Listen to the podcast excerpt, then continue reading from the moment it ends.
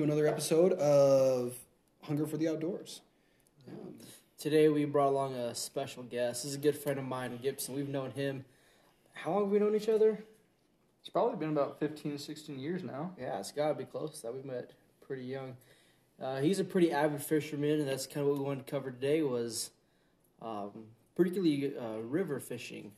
Uh, I know Gibson here. He hunts a lot of rivers up by his folks' cabin, as well as Zach out there fishing the Snake River a lot. Um, so, Gibby, why don't you just take a minute and introduce yourself? Kind of tell us how you got into fishing, what drives you to go fishing every day. Okay. Um, well, I started fishing with my grandpa when I was really young. Um, just every time we went up to the cabin, we went and fished one of the forks of the Bear River. Um, I just I like being outside. I like to fish. That's that's why I go fish. What would you say is your favorite part about fishing? The favorite part about fishing is probably getting the fish on. I mean, there's nothing more exciting than feeling your pole drop and that fish just pull on your line. The tug is the drug. Yep. That's how most of us get hooked, right, babe? Yeah. Um, you actually just went fishing out this morning, didn't you? Yeah. Um, it was a little bit colder. We're we're yeah, why don't, you, in- why don't you share with us there, Oopsie? So, so I'll preface with uh, he had to borrow my waders this morning because his new pair haven't come in yet, and I have a leak in the crotch in my waders. yeah. So I went out this morning. I got a new fly pole for Christmas. So we're January second now. So it's pretty cold in Utah. Um, I went up and was on this fish. I saw him swimming around and was just trying to get my fly on him. I cast upstream just a little bit and was just kind of trying to move with the water a little bit and stepped in a hole and the water came right in the waders and that was the end of the fishing trip because it was way too cold to be outside with that. And I think that's for any any experience like that. Yeah, for sure. I think that's definitely a, the right move and a safe move as well. You know, you don't want to be out there freezing your butt off, risking hypothermia for a fish. Yeah, it's definitely not worth it. No, for sure. Got to be safe when you're out there, especially by yourself. Yep. Where did you go? So I was fishing somewhere between Deer Creek and what's the reservoir above Deer Creek? It's not porcupine, is it? No. Um. Anyway, it's the mid part of the Provo River, somewhere. I don't. Not 100 percent sure where. Somewhere in there. But you're fishing the Provo River, and that's really, I mean, at least our listeners know Yeah. an area where they For can. sure. The Provo River is really a staple for Utah fly fishing. Yeah. It is one of the best Utah fly fishing spots. Everybody I've talked to about fly fishing and said lower, upper, or mid Provo. I've got a couple Weber, but it's mostly just the Provo. And what you said you're using a new fly pole that you got for Christmas. What do you got? Yeah, so I've been using the TFO um, brand. It's the Black Max. Um, so far, I like it. Uh, trying to teach myself a little bit more about fly fishing. I know a little bit, but trying to get into a little bit more. I don't know a ton, but I know enough. Awesome. What kind of flies were you using today? I had on a Prince Nymph for a little bit, and then I had some midges on. Or midges, is that how you say Midges. it? Midges? Yep. And that's that's perfect for early spring. You know, that's and today that's what we're going to be covering is early spring fishing. And so I think we should cover really three basic columns: um, bait fishing for those that are guys that use live bait, uh, lures, different lures to use in the early spring, and then flies. And I think that's going to be our most comprehensive because there's, you know, it's pretty straightforward with bait, and it's pretty straightforward with with lures. Um, there's a little more variety of lures, but I think your most comprehensive and, and tactics and strategy is going to come from your, your fly fishing. So, Connor, why don't you start us off with bait? What do you use when you go bait fishing? Um, honestly, I don't use a whole lot of baits. Um, what I'll usually do is I'll like throw out a power bait or something and fly fish. I'll use two poles, but I've really personally never had much luck with bait fishing. I'll give you over here. He loves using worms catches worms all day, every day. So why don't you tell us a little bit uh, how you use worms, Gib? Yeah, I really like using worms. Um, I find I have the most success when you start out. You just cast upstream a little bit, and you don't put so much weight on there that your bait just goes straight to the bottom. You put enough on it that your bait kind of tumbles with the flow of the river. Looks more natural, better presentation for the fish, and you catch a lot more fish doing that, especially in the spring. Yeah, Yeah, that's especially, I think, a, a good point to keep in mind with uh, spring fishing. A lot of these fish, they're coming out of this cold weather. They're going to be hungry. They're going to be active. You want something that's going to be very presentable and something that they can hit hard. yep, The other thing you need to remember about um, early spring is fish are cold blooded. They're not going to come up on the top water very often. You want to get everything. I was listening to another podcast today, and he used the term low and slow. yep.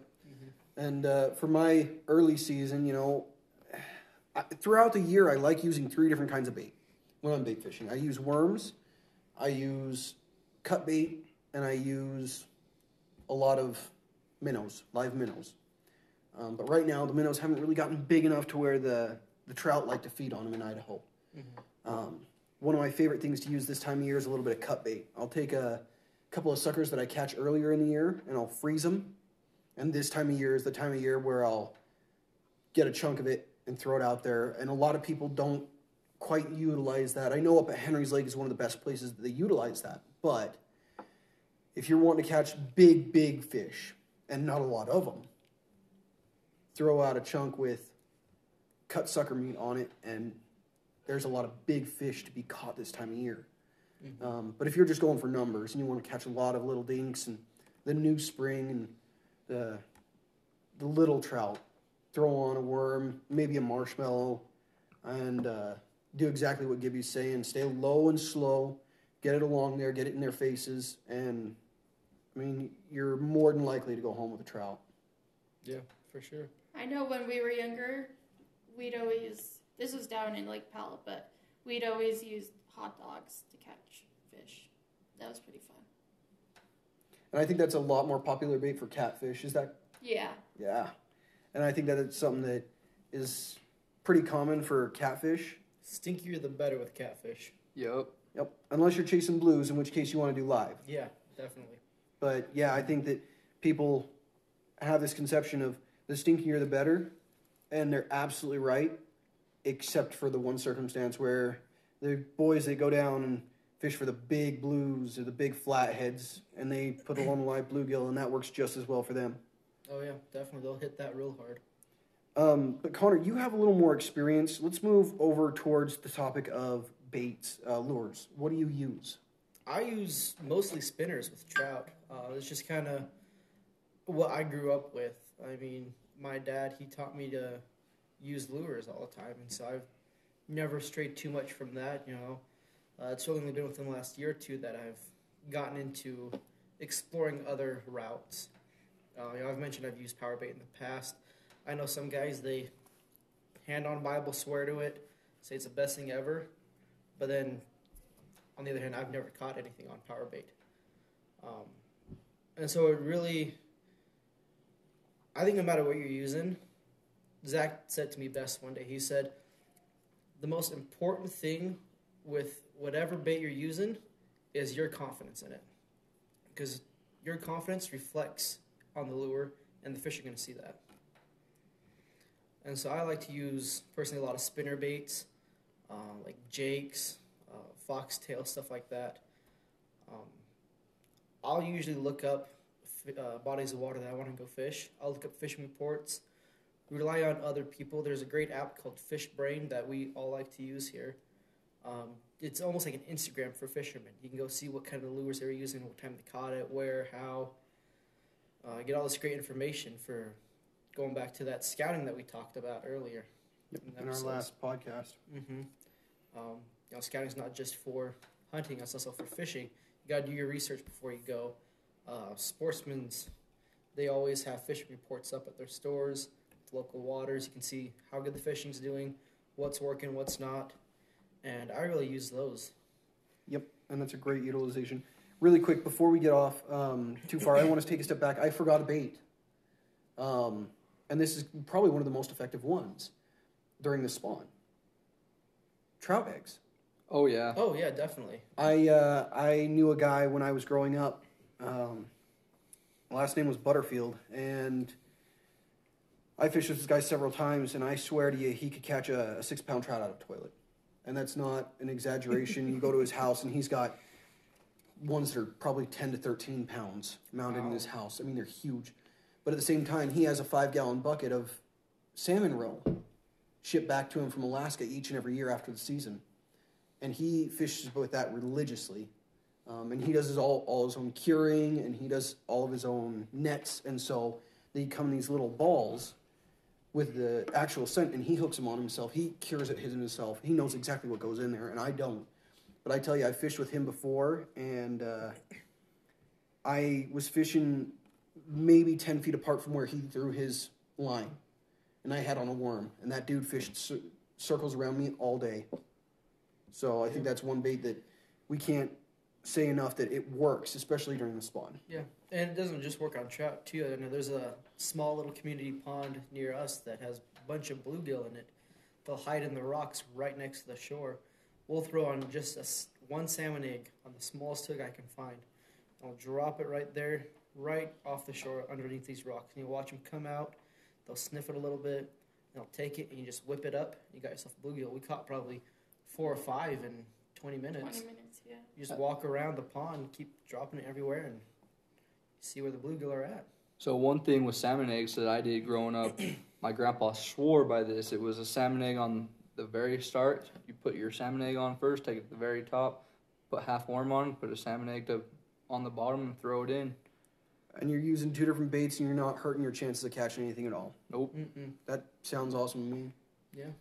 Anyway, sorry to distract from that, but I just forgot No, about that I think that, I think it's a great tool, great bait to utilize. It's one that's underrated in my book. I don't see a lot of people using it. I would agree, and I actually have one of the best fish I've ever caught on salmon eggs um, up in Island Park of Idaho. Um, I caught one of the biggest fish of my life on a salmon egg. So Yeah, for sure. um, I Um, guess let's move to Gibby on the the lures. Yeah. Yeah. Do you have anything to add? Yeah, um, like Connor was saying, he uses Jake's. I swear by Jake's. Um, I almost only use. Climbed up in a tree to get one of my jakes. Yeah, I had a I had a broken broken wrist. Climbed up in a tree to pull out a gold Jake. So that's that's what I use. Ninety eight percent of the time I'm using lures is a gold Jake, golden red Jake, and I think the type of lure, the type of bait, everything just really depends on where you're at. I agree. Yeah, fish can be so picky, especially day to day. I mean, And water to water. yeah, Exactly. Day to day, water to water. It really just depends. I think that's the biggest challenge of fishing. As soon as you get there, you don't be afraid. First of all, to ask other people what they're using. If they're catching fish, don't be afraid to go up. Hey, I see that you're catching a lot of fish. Um, what are you using? Mhm. How can I, how can I get better? I want to start catching some fish too. You know, what are you using? And on the opposite end of that, if they're not catching fish, ask them what they're using so that you don't. Make the same mistakes Yeah. that they did. Learn from them. For sure. It's all about finding what the fish like that day at that particular time. And I think people have this misconception that fishing is boring. That you got to sit there with a line in the water for hours on end and not get a nibble. And That's- in reality, that- yeah. we're switching baits every five, maybe ten minutes if we're getting a hit or two. hmm That's also why I like using these spinners. You know, I don't like to just throw out power bait or a worm with a bubble and sit there and wait. Well, and I like to be sitting there. I like to cast it out, reel it in, cast it out, reel it in. I like to be sitting there doing something, feeling productive. That's why if I do have power bait, I also throw out a fly. And even with that, like when I throw my worm out, I don't I don't let it sit for more than, you know, 45 degrees to the, my right and 45 to my south. It's a very continuous thing. If it sits too long, the fish get suspicious and they don't want to take it. Yeah. And I will I will back up what both these boys said. Um, Jake's lures, I love their silver. I, I swear religiously by it. Um, another one that I grew up with that I found to be successful, but I feel in the past five years has declined in quality is Panther Martin. I love them. Yeah. I, I love their number fours, and I can catch fish all day, every day. I mean, they're paint chips well, um, and so I don't care that they're paint chips, but if you get it right out of the package, it's a good lure.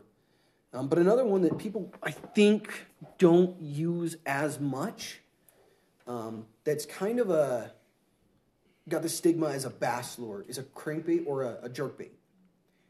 Um, if I'm in water where I know there's active fish feeding on minnows, especially in the early season, I will throw. I won't hesitate to throw on a a really small uh, jerk bait, and I'm not going to use it the way I would bass fishing when I'm jerk, jerk, jerking it.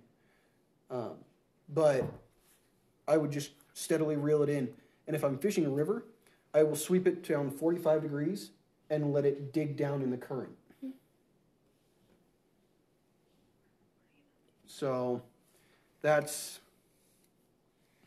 Yeah, I think that's a that's a good use of that too. You know, taking different lures that stereotypically you'd use for a bass and throwing it out for something else. Because in reality, most fish they all eat the same thing. They just eat smaller fish. You know, as long as you can find a smaller fish that's in that body of water, you have a lure that resembles it, you could probably catch something. And that's something that bait fishermen or that bass fishermen say all the time: match the hatch. Yeah. Yeah. And that's what fly fishermen say all the time. Yeah. Mhm. And when so when I go out fishing, um, I don't just okay. I'm gonna go trout fish today. I don't just take out, you know, my can of worms and a couple hooks. I take out my bass stuff. I take out my fly stuff. I take out everything I own. Even today, I knew I only took my fly pole, but I took every single other bait I had just because you know I'm not catching anything. You know, opposed from me stepping in the water and getting wet. um, if I would have been there probably another half hour without a bite, I would have pulled out some other stuff and just practiced with it. Yep. You can, Yeah. You've got to practice what you're doing. You can't just go out and expect to be perfect and catch fish. I'm sure Jake will attest to that with bass fishing. You're not going to catch stuff. So. But um, no, I think that he's absolutely right. My bad. it's all good. It's all good. He called me Jake and I'm Zach, but it's all We'll good. That's okay. Um, That's all right. But no, I think that he's absolutely right. Cat, uh, to attribute to that, practice is so important. Something that bass fishermen and fly fishermen have that are so similar, and I, I think this is also important, and I think that people don't think it's important in spinner fishing. But your lure or fly or bait placement, oh, you have sure. to practice getting it there because if you're within, you know, these fish in the winter they're cold, they don't want to move Yeah. they are going to put in as little effort as possible. And so if that bait is two inches to the right, he's going to leave it. If it's two inches to the left, he's going to leave it. You have to put it within that four inch block right in front of his nose. Um, also, when you're fly fishing dries, you can't put it too far off to one side or the other. Now, I've seen fish chase far, but they don't like doing it. Oh no. They're kind of an opportunistic feeder. Yeah, you gotta have I the have- right conditions to do that. I have watched a hatch where there are literally hundreds of bugs on the water, and a fish will selectively pick out a half a dozen where he'll eat them. You have to make your hatch look exactly like that kind of stuff. Um, the same thing with a, a lure. If there's a fish behind that rock, well, you got to get that lure behind that rock somehow. And it may not be the easiest thing in the world. Maybe you have to drift right past that rock and give it a little jerk to start the motion, and he'll come out and grab it. Yeah, maybe you got to cast underneath a dock or something. Yep. There's a bunch of different obstacles. And so you have to go where the fish are. You can't expect them to come to you.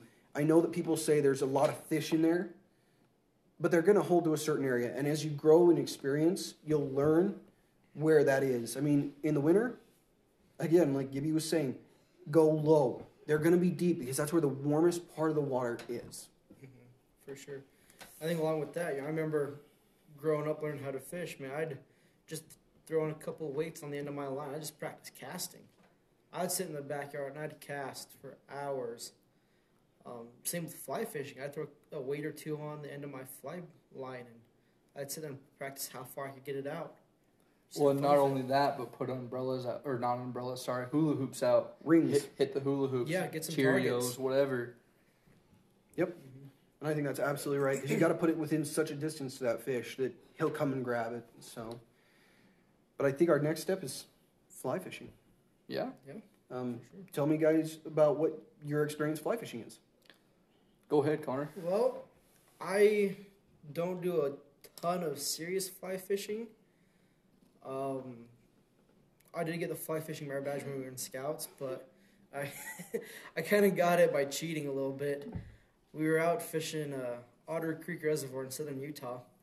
I was sitting there casting out, trying to get my line far out, and I knew there was a little school of chubs not too far off the shore. I was trying to get it out past them, and I was going to strip it through their school, and all of a sudden, my dad and my grandpa started yelling, "Whoa, whoa, whoa, whoa! Hold on, hold on, hold on! Bring it back, bring it back!"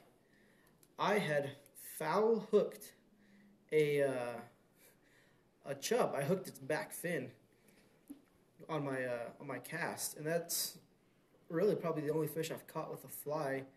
Just because I don't do it a whole lot, I don't, I haven't mastered. I haven't practiced enough to really get that technique down.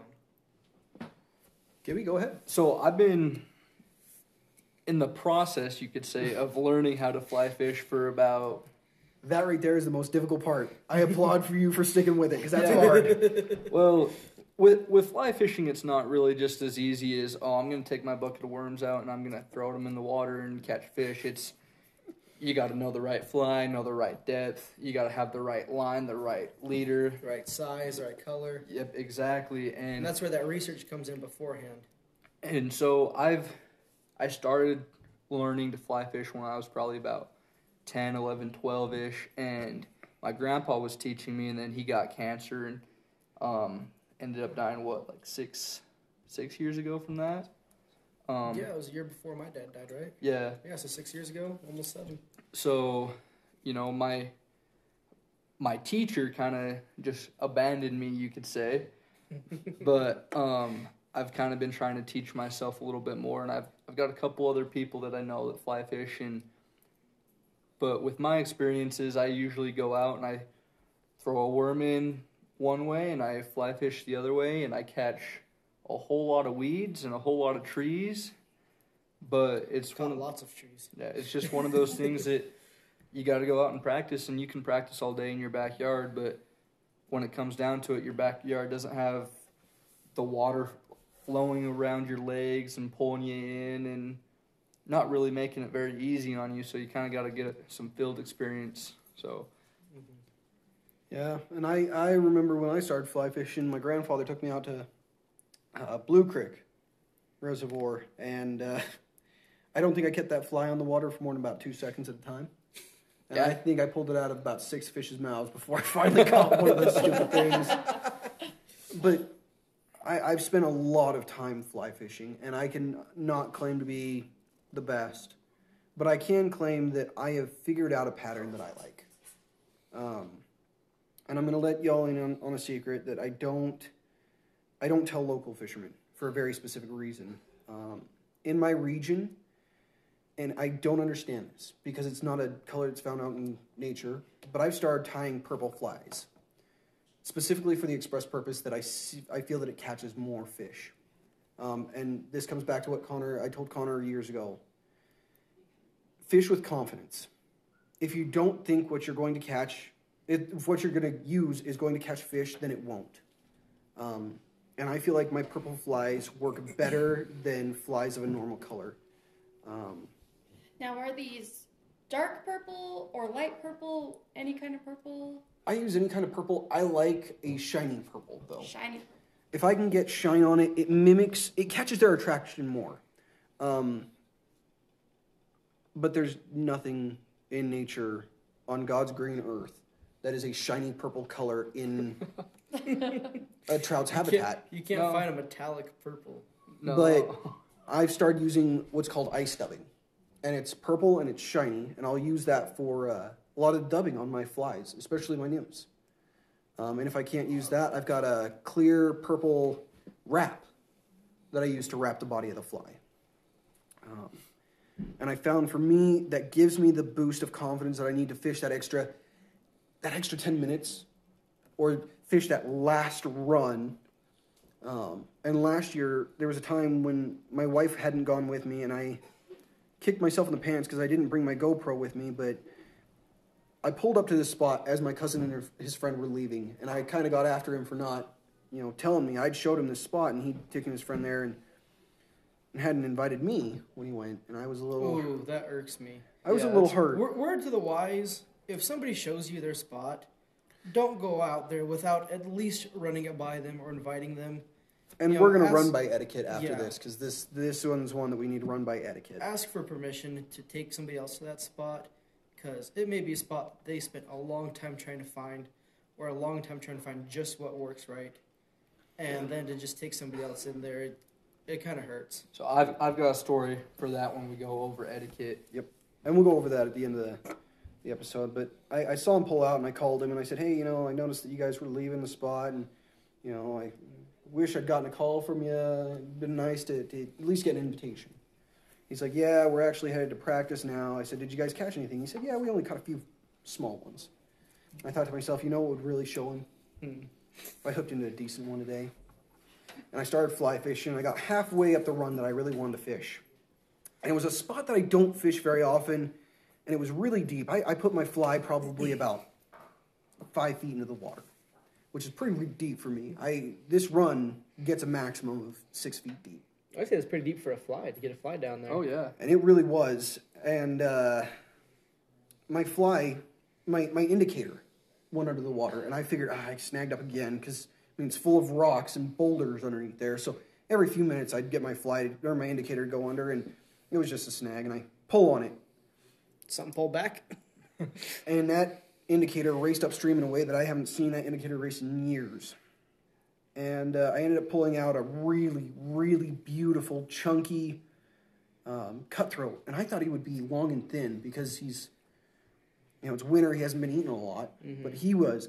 I mean, he when I held him underneath his uh, fins and on his tail, he drooped, and it was just a really fun fish to catch and to be able to go back there and catch after someone else has already fished that area just gives you that sense of I had that edge. I had that ability to catch it. And I tied that fly. And that was just a really special treat for me. Yeah, that's a great way to build confidence too. Oh for sure. Do you uh, still have a picture of that fish? I uh, I didn't have my phone with me that day or my GoPro. And it killed me. But I do have a picture, and we'll end up posting it, of a fish that was similar in size that I caught years and years ago on the same river, um, maybe 100 yards downstream from where I caught this one. Awesome. Yeah. So when we put this episode out, we'll have to post that on our social media for everybody to see. Um, but in the springtime, I don't use any dry flies. I, I don't touch them. And this is coming from a fisherman who strictly adheres to dry flies when he can. I, I love dry fly fishing specifically only because I like watching them rise. I don't particularly care for the dry fly purists that say the only way to catch fish is dry flies. Yeah. You just like not. watching that top water attack. And that's my favorite thing of all is when I get to watch a fish rise and I know I put that right where he wants to be and my imitation is close enough to what he's eating that I get to watch him come up. He gets to inhale it and I know I've got it. After that, even if he spits the fly, I'm happy because I've fooled him. Yeah, Um, for sure. That's what fishing is really about. Is just intimidation. That's, I think that's where the true sportman comes out during this. Is knowing that you, who, you know, we obviously can't even begin to imagine what it's like to be a fish, what it's like to eat like a fish, all this stuff. We were able to intimidate, um, or imitate their their habitat, their food source. We were able to fool them into thinking that we were food, Yep. and then they were able to enjoy it, and we had fun. Yep. But I think for spring fly fishing, there's really three different types of flies that guys use pretty strictly. You have your nymphs. And uh, I think the way I've seen those most successfully fished with is with indicators. Um, and the reason being is you can fish a run a little faster with an indicator, and you know if you've got a fish touching it. Yeah, it it's I pretty think- easy. I think bringing up indicators, um, we should point out that you don't need a fly rod to fish with flies. Absolutely not. You, can, definitely throw a bubble on your spinner reel or bait cast or whatever, and throw a fly on the end of it and toss it onto the river. Well, and I say that any trout fisherman without a couple of flies in his box is an incomplete trout fisherman. Because I mean, even if you're doing that, I've had days where I'll outfish a, a bait fisherman five to one. Um, and people say that fly fishing is more effective because there's more natural baits. But I've also seen days where trout or fly fishermen will get out, outfished five to one with their spinners. And so it's you got to be versatile. You have to be. Yeah, for sure. Um, so does that that finish up our fly portion of it, or do you do you Just have about. more? We also have wet flies, which imitates like a larva coming up, um, and I don't use those a lot. That's honestly my least used lure. Um, and the last way to go is big. Yep. Now, most guys will go, I mean, a size, anywhere from a size 16 to a size 20 hook this time of year. This is right when the ice is coming off. You want to change it up? I have caught some massive fish changing up and going big. Um, the year I got home with my mission, so it would have been 2017. No, 2018. 2018. So March of 2018, I was up fishing Island Park Reservoir with a couple of my buddies, and we had a couple fish rising in the evenings, but it was still a little murky. And they tried fishing Box Canyon with these nymphs, and they caught a couple. Don't get me wrong. And so I went in and talked to the local fly guides, and they showed me what everyone was using and having a little bit of success with. And they said no one's caught a lot, but they were using a size 16, and it was a Prince Adams nymph. And so I thought, you know what? Change it up. And so I spent the money and bought a great big double hooked sex dungeon, is what it's called. and it's a, a two hook fly that's black and it weighs probably three eighths of an ounce. Wow. It's Jeez. probably one of the heaviest flies I've ever thrown. But my buddy had his boat out and we were going to put it away. And as we were going to put it away, I had my line out just trolling.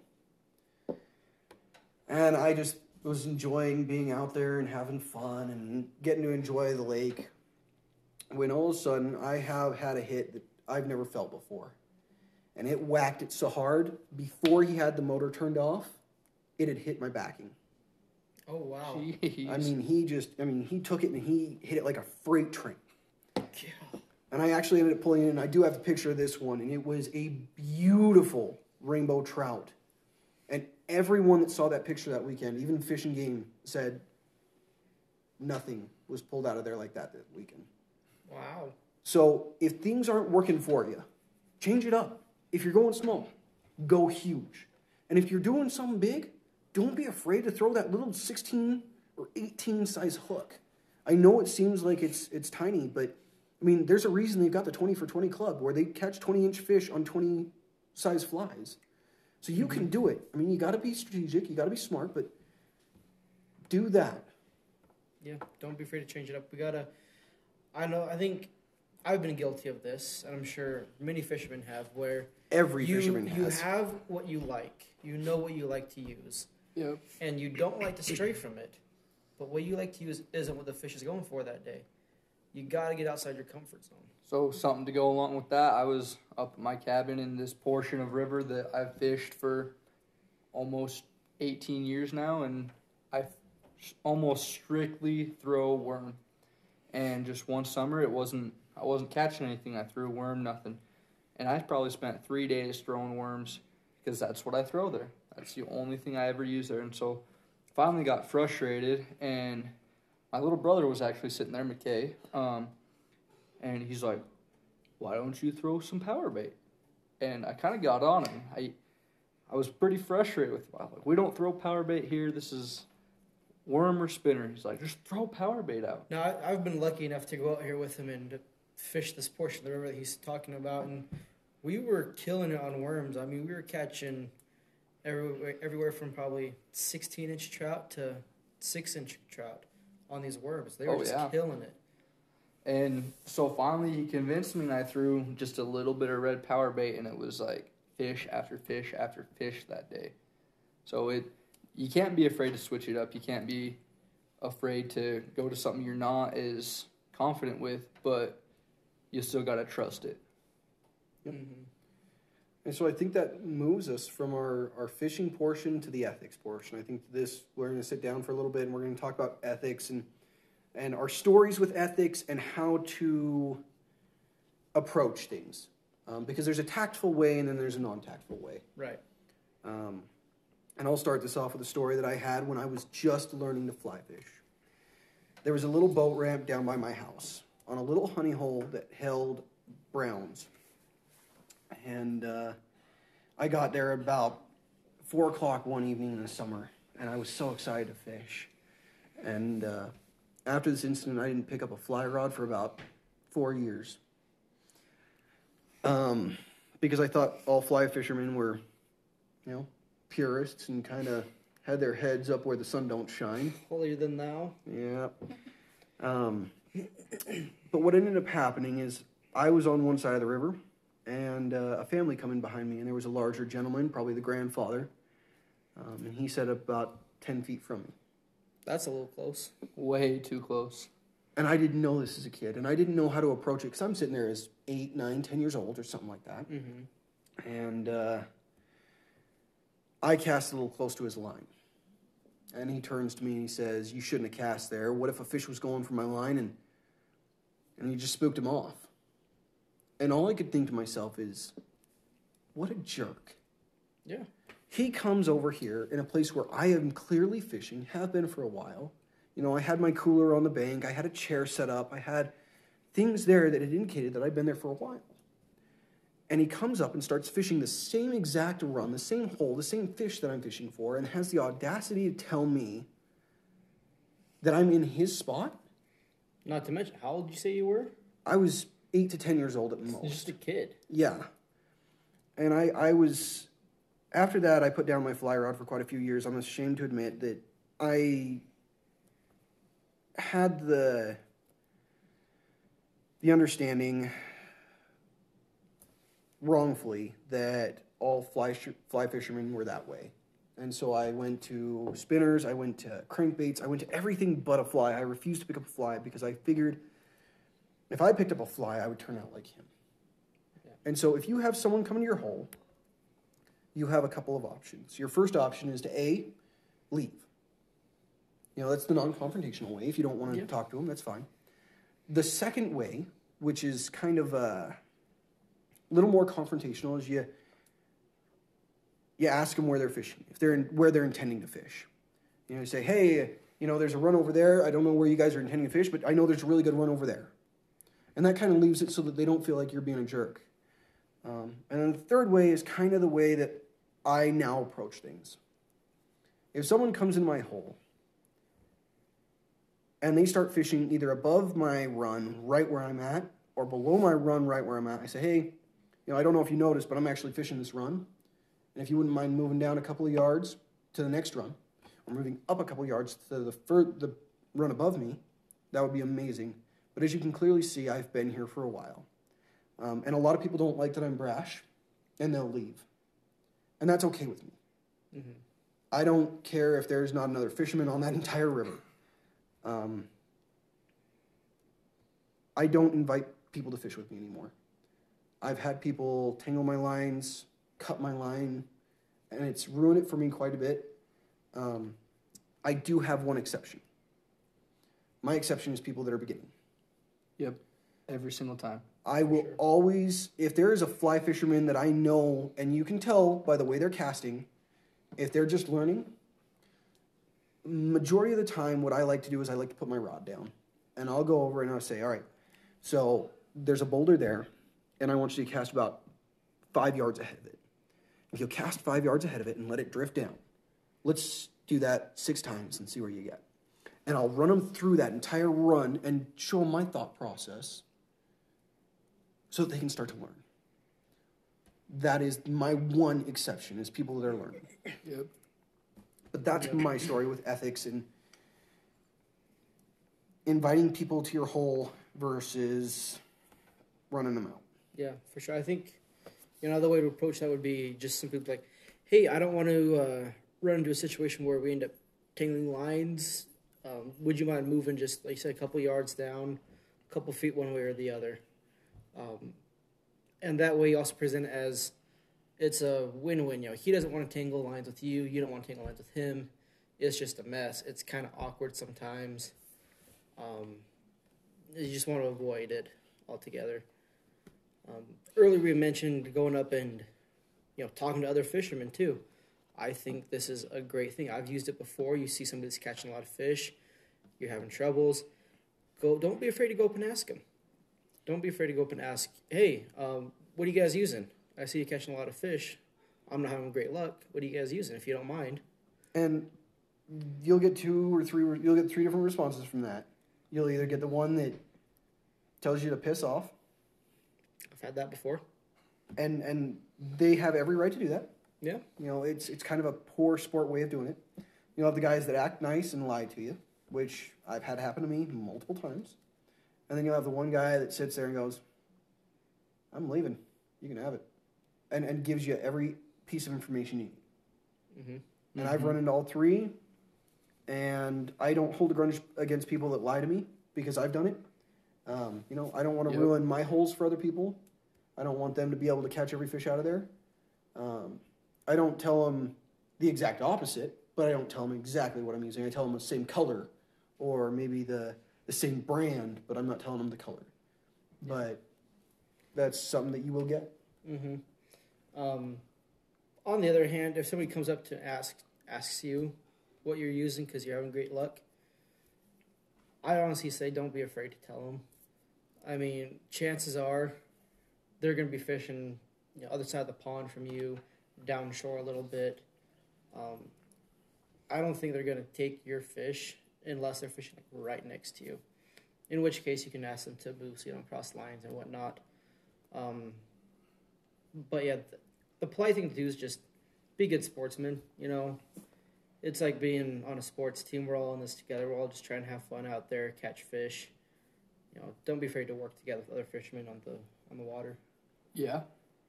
And I think the one thing that Connor is that I have lost over the years of dealing with people, and I, I applaud him for it, is tact. You know, I'm pretty brash with people. I, I'll tell them what I think and how I think, and you know, if they don't like it, there's other people that I can be friends with. Um, but Connor is pretty good about being tactful and a pretty polite guy, and I applaud him for that. So, you know, way to be a good sportsman about it. Thanks. So then, on the other hand, we get to the asking um, for spots, asking for bait. What what are you using? Um, And even with private land, asking if you can go fish that kind of an area Yeah, too. ask- yes, permission. you always, always, always ask permission. But one thing that I have been very good at, and Connor witnessed this the other day when we went to pick out some flies. We were sitting there looking at some, and this guy was sitting there, and he obviously knew a little bit about what he was talking about. We're looking for this specific fly, and I asked Connor, "Hey, have you seen this one?" And this guy over her- here's, and he says, "Oh, that's on the other side." And so then I say, "Hey, Connor, have you seen have you seen this fly?" And the guy said, "Oh, it's it's kind of down a little bit further from where you're at." So to me, that indicates he's been here a couple times. He's bought many flies from here. He knows kind of what he's doing, and he's a fly fisherman, obviously. So, you know, I, I'm still, like I said earlier, I'm still starting out learning how to fish. So I said, "Hey, what do you fish with? Where where where do you fish?" And then I paused and said, "If you don't mind me asking, you can tell me to piss off if you want to." And 98% of the time, you approach somebody with that. If you're not in the spot and you're just kind of there, they'll. He mapped out everywhere to go, what to use, how to use it, and we probably had a 15 minute conversation about everything he was talking about, huh? Yeah, for sure. That guy, he was super nice. He always felt he felt so comfortable with us coming up. He had recently fished the area you were going to actually. And you know, he shared with us things that he saw working, things that he saw in his group. Um, it was just all around a pleasant conversation. I think that goes along. You can be polite with other fishermen outside the water. I mean, you see somebody, especially somebody new, that's out in the store or something. I've run into that with people who are hunters.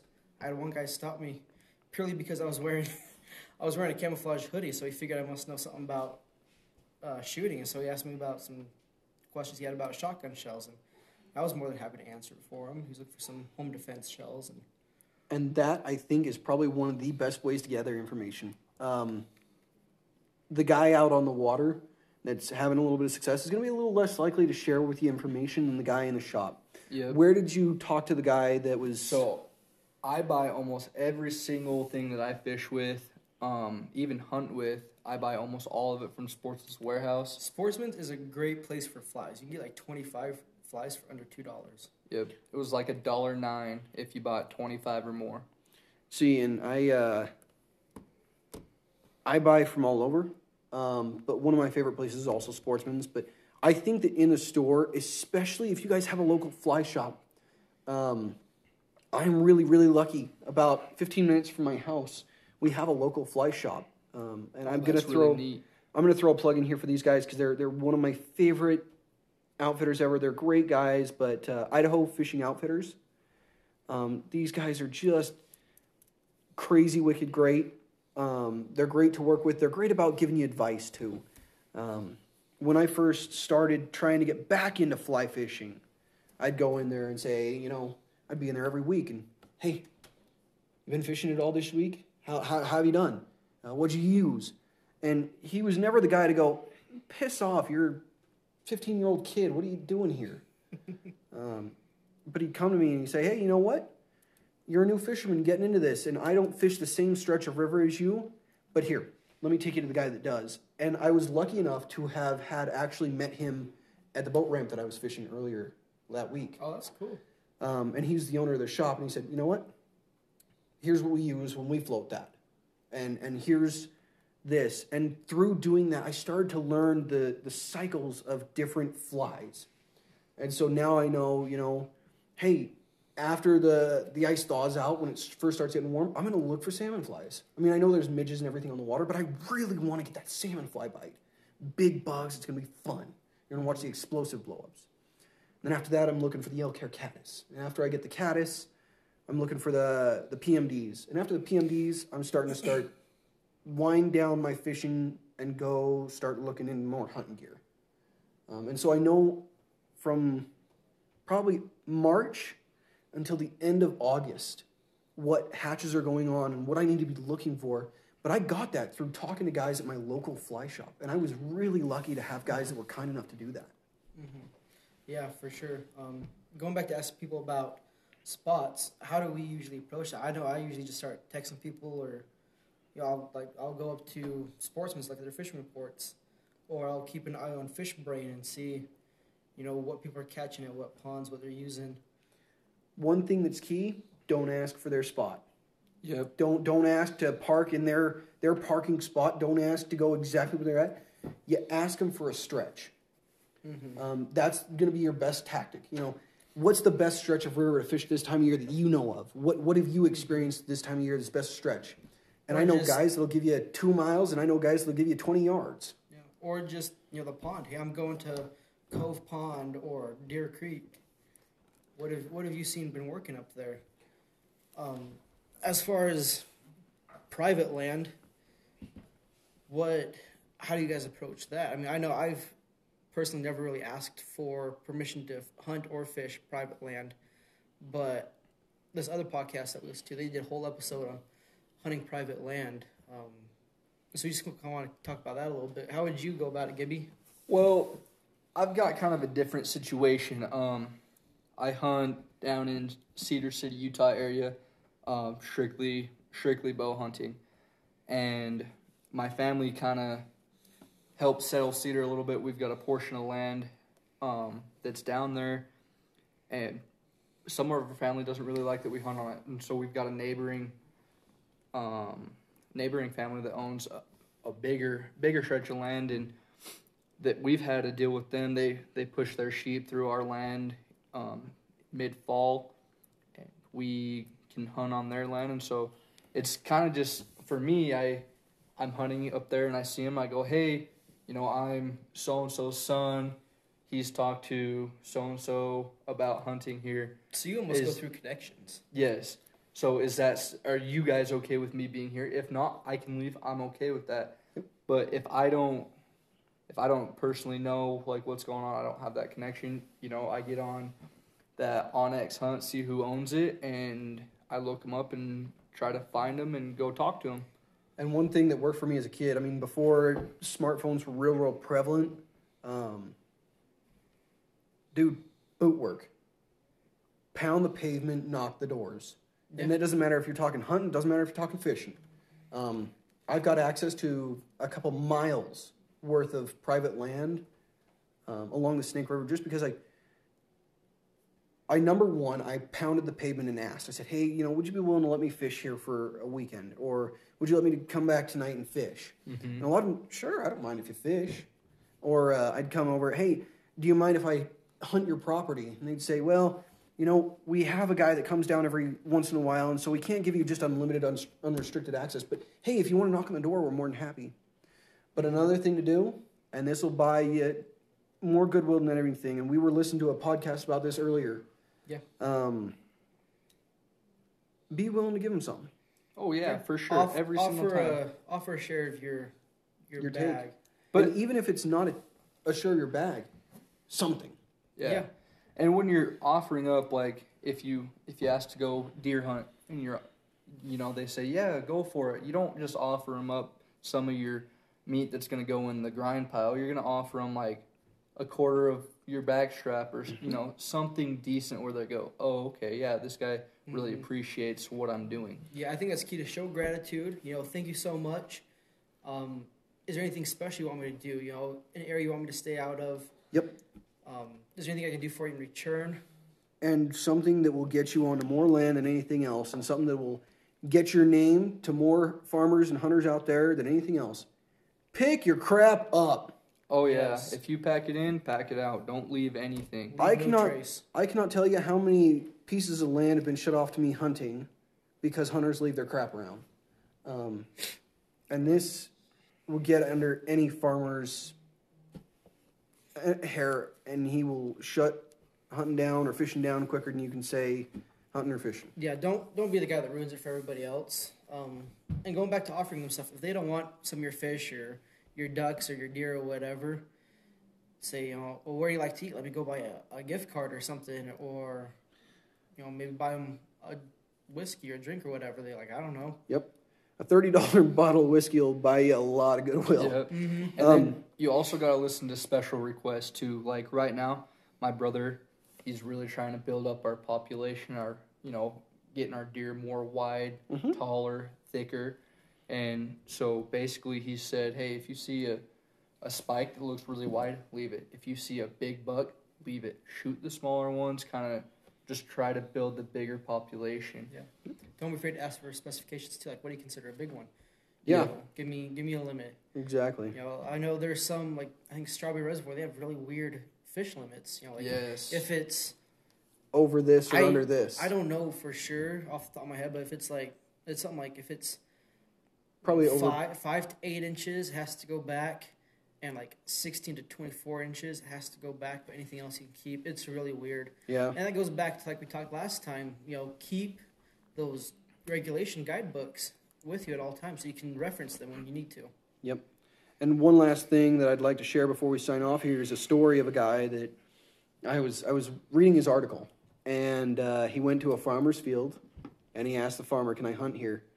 And they had a pheasant open, goose open, and duck open, and that farmer told him under no uncertain terms was he to step foot on that field. And so they went out further past that farm, and they actually ended up shooting their limit of ducks that day. And they came back to the farmer's field, and they saw the farmer taking off with a trailer load of pigs. And uh, they're like, well, we could con the farmer's wife. And so they, they went in and talked to the farmer's wife, and she gave him permission. And uh, about halfway through that hunt, the farmer came home and ripped into him. And uh, they were like, huh, well, your wife gave us permission. And he kind of got a good chuckle out of it for the first 10 minutes. And then the one guy said, you know, you were probably in the wrong on that. And the other guy said, yep, you're, you're right. And they came back to this farmer, And uh, before he could even get in any chewing out, as they passed the farmer farmhouse, they said, "We're sorry. Um, we'd really like to offer you our haul. Do you guys eat ducks and geese? Yeah." He said, "We'd love to give it to you." And he's like, "I don't have time." Um, and he's like, "They said, well, that's fine. We'll clean them." And so they sat there with the farmer for a little bit and started cleaning. He got to the point where he cooled down, and the farmer came and said, "I'm I'm real sorry. My farmhand quit this week, and I got to get this hay in before before the rain comes. Like I can't have it out after the rain." And kid said, "Why hell? Why didn't you say anything?" And so he